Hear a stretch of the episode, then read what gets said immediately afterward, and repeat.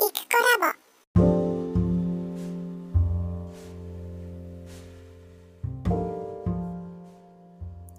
こんにちは、イクコラボです。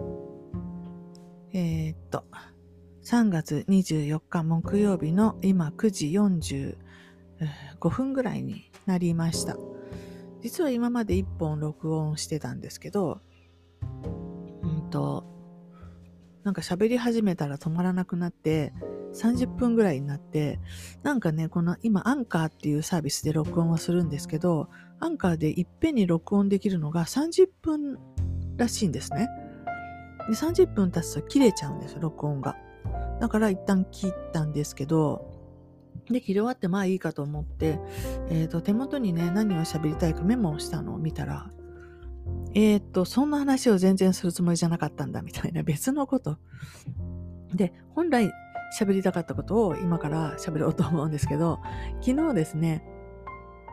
もう久しぶりにテレビを見てたら面白くて、で、結構ね、2時間ぐらい見てしまったっていうのがあって、で、その何のテレビかっていうと、えっ、と、うんと、テレ東の、テレビ東京の家ついてっていいですかっていう番組。ご存知ですかねあの、どっかいろんな街で声かけて、あなたの家に行っていいですかっていきなり言うっていう番組で、多分、あの、空港で待ち構えて外国人をナンパする You は何しに日本へっていう、あれの日本国内版っていう感じなのかな。とにかく街でナンパして家についてくっていうやつなんですけど、それの、うんと、なんだろう、スペシャル版？なんか長いやつを昨日やってたみたいです。で、見てたら面白い人がいっぱい出てきて、何この人たちみたいな人がいっぱいいて、もちろん日本人なんですけれど、あの面白すぎて、2時間か2時間半ぐらい見てたっていうのがありました。で、何が面白かったかっていうと、喋り始めるとあれなんですけど、その中でね、えーっと、めっちゃ賑やかな家が一軒ああって、そこのお家、まあ、一軒家なんですけど、行くと、まず犬がバーって出てきて、それから、えっと、お母さんと子供みたいなの出てきて、それから、なんかいろんな人が出てきて、とにかく、家中に牛詰めに人がいるみたいなんですよ。で、今日は一体何何があるんですかって言ったら、いや、これが毎日なんですっていう話で、要は家族とかがより集まっちゃうっていう、そしてみんなが大騒ぎをしているっていう家で、で、おばあちゃんまで出てきて、おばあちゃんがまたノリノリで、みたいな。で、まあ、そこのお家にの話で言うと、実は10年も前に、あの、一人の娘さんが亡くなるっていうことがあって、お母さんがすごい悲しいんで、で悲しくて悲しくて、それで、あの、その、当時住んでた家と別のね、古いお家を、まあ、借りたか購入したかわかりませんけど、そこに住み替えて、で、そのお家を徹底的に自分の手でリフォームしたんですって。壁は張るわね。なんかその棚は作るわ。えーっと、とにかく全部リフォームを自分の手で、もう朝から晩まで夜中までやって、で、そこにみんなが集まって、ね、毎日、あの、賑やかに暮らしているっていうことなんですけど、多分その賑やかさの裏側には、あの、若くして亡くなってしまった娘さんっていうのが一人いて、でその娘さんのいたお部屋っていうのは前のお家にずっとそのまま撮ってあるらしいんですけれど、まあ、昨日の放送で言うと、そうやって亡くなった人の思い出が、あの、辛すぎてっていうか、触れなくてずっと撮ってあるっていう人がもう一件もいましたけれど、まあ、それはちょっと置いといて、とにかくそのリフォームしたっていうところに私反応してですね、今住んでる家が本当に古い家で、で、もう早く建て替えるなり住み替えるなりしないとやばいっていう感じなんですけれど、うん。まあ、どうですか ?3 つぐらい。外から見た外観がやばいと。みすぼらしすぎるっていうのが一つ嫌だし、あと、そのやっぱり地震が来た時とか考えるとね、こう怖いじゃないですか。あもうちょっと堅牢な家が欲しいっていうのが一つと、もう一個が一番あれなんですけど、まあ、自分がいる場所、いる部屋が、その、なんですかね、あの床がちょっと斜めになって床っていうか畳？畳が多分へたってきてると思うんですけど、これ、ここ床を張り替えてフローリングにしたいなとかある、あったりするんですけど、もう何から手をつけていいか。で、その一部屋リフォームしたからって言ってね、その全体のが修正されるわけではないので、じゃあ外観だけ直したらいいかっていうと、じゃあ中はボロボロじゃんで、じゃあ全部やりますかって言ったら、じゃあもう住み替えた方がいいんじゃないですか的な。で構造とかも考えると、建て替えがもう一番のそのなんだろう、一番の解決法。で、建て替えれないんだったら住み替えるの同じぐらいのことじゃないですか。結局。で、え、ー、と、どこからも手がつけれないっていう状況で何年も過ごしてるんですけど、そうか、自分の手でこんなにリフォームできるんだって、壁まで貼れるんだっていうのを見たときに、だって女の人と普通の主婦の人がやったわけですからね。うんじゃあ全部は無理でも、いつもいる部屋、一部屋ぐらいはできるよねっていうのを考えてて、でそこで、あの、次女と一緒に見てたんで、じゃここの押し入れがね、うちの部屋にあるんですけど、これをあの家みたいにして全部ね、棚として使ったら、あの家具が捨てれるよねとかちょっと考え始めちゃって。で、そうか、リフォーム、とりあえずできる範囲で、できるところから手をつけていって、あの、まずは自分が日常を過ごしている目につくところをきれいにしていくっていうことをやってみようかなって思いました。うん。で、全体のお家を丸ごと取り替えるとかっていうことも諦めはしないんですけど、でも、それ待ってる間っていうのがね、例えばそれに10年かかるとしたら、その10年をいかに楽しく快適に健やかに過ごすかっていうことも同じぐらい大事だから、それだったら、まあ、その、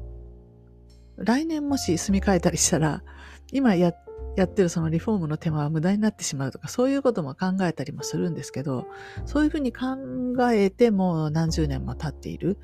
わけですから、もう一回ちょっと綺麗に住むっていうことをやっていこうかなと思いましたね。昨日のその番組で紹介されてたお家を見てね。うん。でまあ、どこのお家にもいろいろな思い出とかいろいろな事情とか、あるいはいろいろな心の傷みたいなやつが あっての今なんだなっていうことは、どの家庭を見ても思いましたけれども、うん。そんな中でも、とにかく前に進むっていうことが大事だなって、昨日のやつも見て思いましたけれども、うん。過去のそういう思い出とかにとらわれてしまって、一歩も前に進めなくなっているっていう人は結構何人か今いた気がしますね。で、具体的に言うとお部屋が汚くて、なんか捨てれないので、とにかくその思い出みたいなものが。で、しかも手もつけれないっていう、あの、片付けたりもできなくてっていうふうにフリーズしちゃってる人もいて、でもそこで生活していくので、だんだん家が汚れてくっていう風で、あの、足の踏み場もないような状況になってる人もいましたけれど、まあ本当に心の状態がそうやって心の傷みたいなやつが、あの、現実に現れていくんだなと思いましたけれど、それがいい悪いじゃなくって、本当にあの断捨離のあの人みたいにね、それを片付けることができたら、自分の心の整理もついて、で、新しい一歩が踏み出せていくっていうことはわかるんですけど、でも分かってるからこそそれがしたくないっていう、そういう時間も必要なんだなって思ったりしながら、で、さりとて私も、その、うんと、今までのことは分かっても、これからどうなるってことが一切見えない中で、じゃあ今何をしていこうっていうのを合理的に決めるのって実は全然難しいですよね。で過去の、過去10年間こういうふうになってきたから、これからの10年はこうなるはずだって言って、だからこうしようっていうふうにみんな漠然と考えてると思うんですけど、実は過去の延長線上では未来は語れなくって、だからこそ今回のね、ロシアの侵攻みたいに、ロシア専門家でもびっくりするような、なぜ今、そしてあんなにひどく本気で攻め込むっていうか、無謀な攻め込み方をするっていうのに、特にロシアの専門家の人たちが驚いて、分析ができなかったっていう。まあ今、現在もそんな風なんですけど、で、ずっと何十年もロシアのことを研究し、プーチンのことを研究し、ロシアのその軍事的なね、ことも、あの、調べ、把握し、分析していた人たちから見ても、なぜっていう感じの出来事がこうして起きてきて、で、理由が分かろうと分かるまいと、現実起きてるわけですから、やっぱり、こう、ざっくりした言い方で言うと、未来からの出来事っていうのはある日突然起きるんですよ。それは当事者の側になって、それこそプーチンの心の中に分け入ってですね、それでストーリーを聞いてみたら、もっとうんと前からそのつもりはあったのかもしれないし、なぜ今かっていうことも、その心の中ではあるかもしれないんですけど、それこそ、やっぱり隣にいる人でさえ、その理由っていうことはわからない。プーチンが気が狂ったのかぐらいにしか思えない。でも、本当に気が狂っている可能性はあるし、ボケた可能性もあるけど、そうじゃない可能性もあって、彼なりの合理的な考え方でこれがいいっていうふうに思ったのかもしれなくて、わかんないわけですよね。人の気持ちの中っていうのは。でもあんな風に独裁的になっていて、その人の気持ち一つでいろんなことが動かせてしまうっていう状況の中でそういう風なことが起きると、本当にたくさんの人が、あの、ひどい目に遭うっていうことですよね。だから、今、過去のことをどんなに分析しても無駄ではないかもしれないけど、次に起きてくる、アクシデント的に起きてくることを、うんと予想はできないっていうし、準備もできないっていう。えー、地震と一緒で、あのうちの住んでいるところは東海地震って言って、あのプレートのね、境目のとこにいるので、巨大地震が来るよって私はちっちゃい頃からずっと言われてて、絶対来る絶対来るぜ、次の10年で来る来る来る来る来るって言われてまだ来てないんですよね。他の地域ではこんなにいっぱい起きたのに。でもいつ来るかわかんないんですよ。結局そういうことじゃないですか。じゃあ、どの程度それに備えて、ビクビクしながら、今日来るか、明日来るかって言いながら、人間ってそんな風に暮らせないっすよ。で、まあどこかでもう諦めを持って、いつ来てもいいように今を悔いなく過ごすんだぐらいしかあの思いようがないんですけど、まあ地震に限らずね、ちっちゃなことでも本当に明日何が起こるかってわかんなくって、で、そのことをみんな、あの、知らないふりをして生きているように見えます。うん。で、知らないようなふりをして安定っていうところで生きていると本当にそうなのかと思うようになるんですよね。えー、私もっと今日聞く公務員だったからそう思うんですけど、本当に過去の前例がないことは絶対しないっていうような、そういう体質でしたもん、私がいた時ですらね。で、だから、あの、変えられないじゃないですか。で、いつできましたその前例がって言ったら、戦後ですよ。終戦後。あの、新たに GHQ がやってきて、あの昔の教育を破壊して、で、新しいあの法律作ってやりましょうって言われたその時に、なんか昭和何年ですか ?45 年？に制定されたものが今ずっと続いてて、で、当然じゃないですか。で、誰かが壊してくれなかったら新しいことできないって言ってる間に世の中の方がどんどん変わっちゃって、インターネットができて普及した時点で、まあ、はい、終了みたいな感じではあるんですけど、ようやくこれで20年とか経ってきて、まさに終了してるなっていうことが浮き彫りになってくるってこれからね、思うと思うし、やっぱり、あの、少しずつ変えていった方が本当は良くて、あの柔軟に今起きていることにこう乗っかってっていうか感じてで昔からこうだったからこうでしょっていうのを言うのは簡単ですけどそれでうまくいかなくなってくるっていう思ったような結果が出てこないっていうことが今起きてることじゃないでしょうか。うん。だから昔からなんか女はそのね、あの、学校出てちょっと2、3年腰掛けて就職したら結婚して子供を産んで育てるもんだみたいな。で、家庭に入ったら家庭が第一だみたいな、漠然としたそういった価値観がずっとあって、で、あの、夫に従うべきだみたいなね。で、夫は一家を支えて働くべきだみたいなことをずっと信じてるんですけど、現実がそういうふうに動いていかないので、もう思い切り喜んで少子化になりますよみたいな。あそういうことに良しとする人たちが減ってるってことじゃないですか？単純に言って。うん。で、欲しい人たちも不妊だったりとかね、本当に昔そうだったからって言ってそれを振りかざしたところで、現実がそのように動いていかないんだからいろいろな理由で。そのいろいろな理由っていうのが、要は未来から起きてくるっていうことですよね。昭和45年にはできてたことが、昭和60年にはちょっと、あれ？うまくいかないかも？ってなってて、でそれが平成になる頃には全然古いみたいになっていてっていう。風で、未来には新しい技術革新や新しい考え方や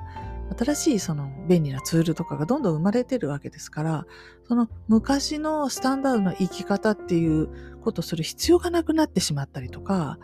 あるいは新しい生き方した方が楽しかったり自由だったり楽だったりっていう風になってくるのは当たり前のことで、で、しかも、まあ、この、えー、っと、20世紀の終わりですね。やっぱりインターネットのなんか出現で、あとデジタル化みたいなところで、目にはあんまり見えにくいけど革命が起きていて、生活のあなんだろう、ベースのところがすごい変わるっていう。でもみんなあんまり、あと、その世界にいる人たちは感じてたにしても、そうじゃない普通の世界にいる人たちは、その変化に気づかずに20年過ごしたと思いますね。学校の先生とか本当に。うん。で、手遅れってなっていくわけで、まあいいんですけど、あの、つまり言いたいことは、何かが起きるっていうのは予知はできないっていう。予知できたって言っても、今日、明日起きるのか、10年後に起きるのかを予知しない限り、いつかそうなりますよみたいな話は誰だってわかるわけで、ね、意味がないですよね。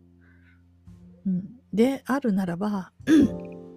やっぱり自分の、あの、感、感性というか感覚っていうか、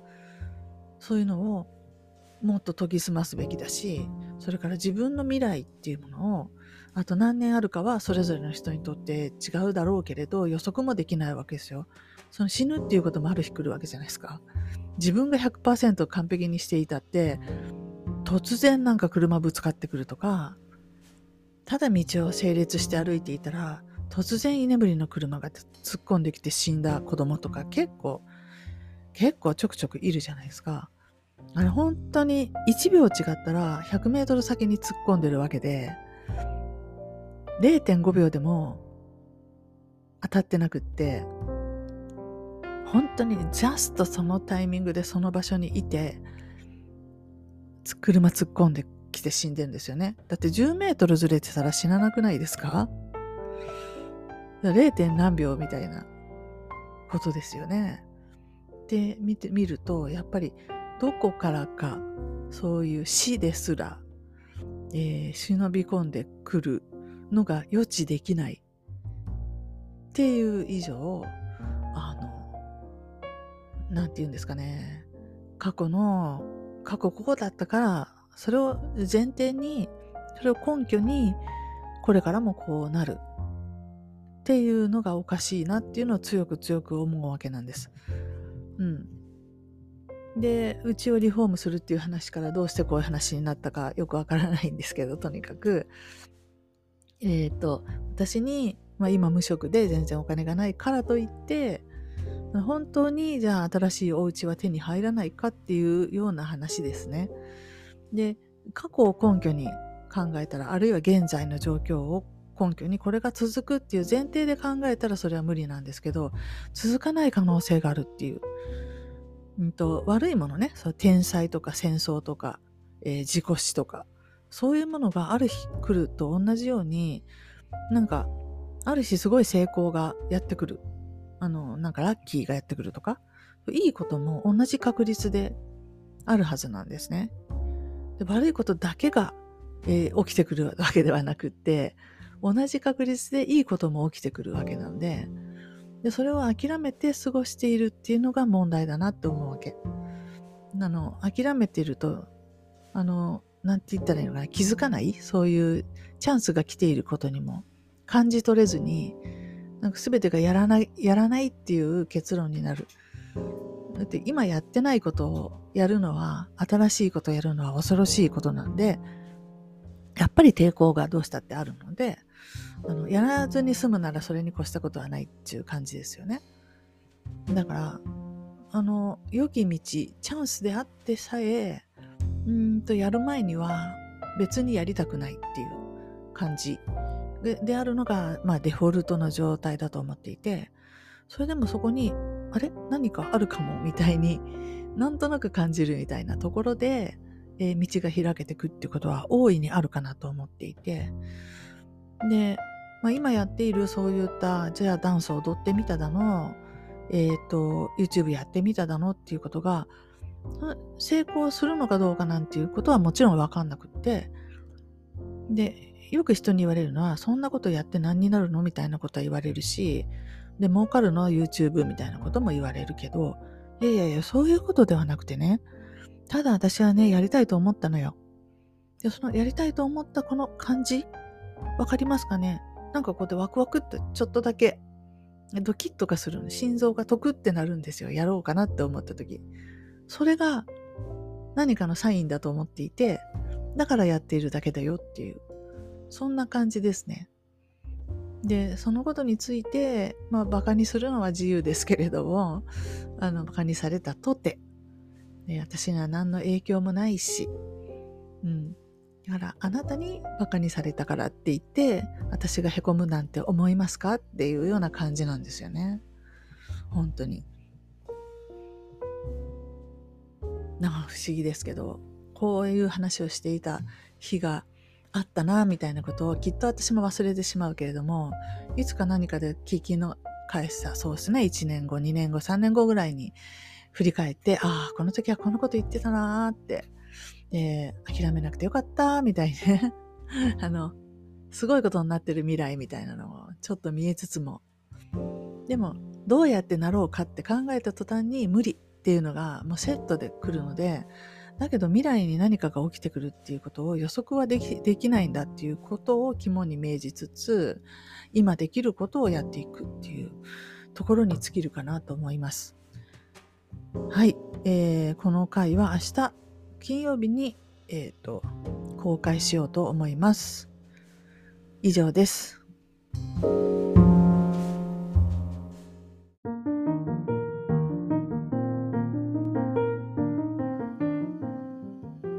きいただきありがとうございました。このチャンネルはゆくコラボの日常のおしゃべりを配信しています。よろしければフォローお願いいたします。コメントもお気軽にお寄せください。お待ちしています。